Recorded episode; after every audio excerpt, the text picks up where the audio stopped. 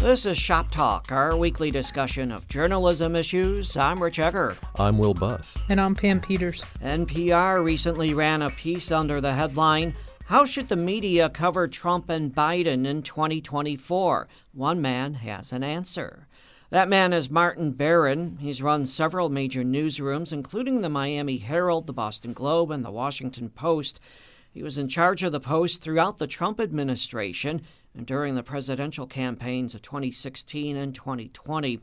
He told NPR's Mary Louise Kelly that democracy is on the line in this election, given some of the statements made by Donald Trump. He says journalists must be clear about what Trump intends to do if he's elected. And again, that would be based on many things that uh, the former president has said.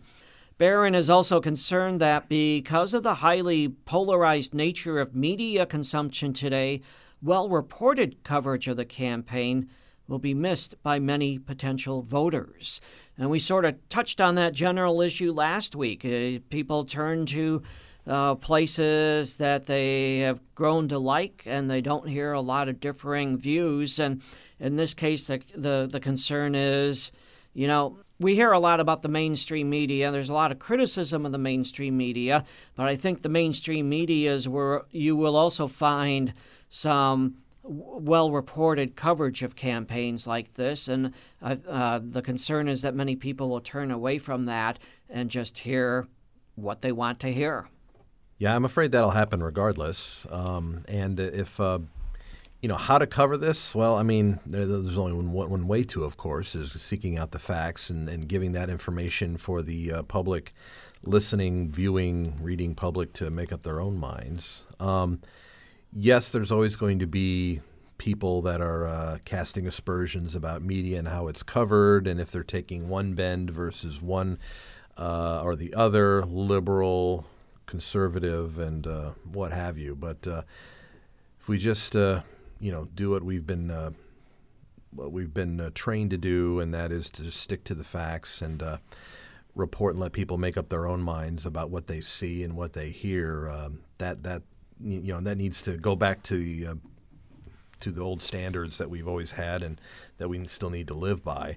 Um, Don't you need to delve in a little deeper though when when Trump says says, "Well, I wouldn't be a dictator." Well, maybe for the first day I would be. I mean, don't we need to explain that a little bit? Abs- what that would yes. mean? Mm-hmm.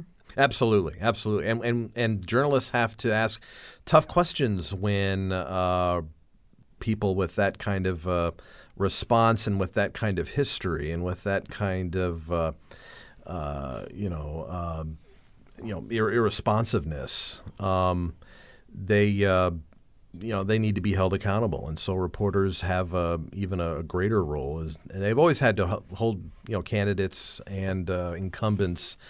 Um, accountable for what they say, but when they have a history of being hypocritical and saying one thing and meaning another, um, they certainly need to be called on that, and that means reporters have to have done their research and know that uh, what has been done in the past, know the track record, have uh, questions that are pointed and rooted in fact, that uh, that hold these uh, candidates and these uh, incumbents uh, accountable for what they're saying and what they've done in the past, and making sure that what they say is actually what they do and who they are. Well, and the, the dictator comment is just scratching the surface of yes. things that candidate Trump has said that are alarming uh, in terms of democracy. Right. Right, and I, and I think not just getting that information out there, it's also a matter we're a very visual society. Show it. Um, if you're going to say, you know, I may be a dictator my first day, okay, what other, show other clips of what he would actually do. Um, same thing with Biden. If Biden says something, show clips of what he said or show proof of it. Yeah. If it's documented, we have this great thing. We have the internet that stores everything. If it's documented, put it out there. Um, and I agree. There's always going to be those people that are polarized one way or the other. That it doesn't matter what you tell me about Biden, what you tell me about Trump. I'm going to believe what I want to believe, um, or any candidate for that matter. But I still think, um, and it's discussed in this article, I still agree that there are still a majority of the country wants the facts. there are still people out there that want the facts that they will go to these credible sources and seek out the facts. Um, it's a matter of getting those facts to them, and that's just doing good journalism.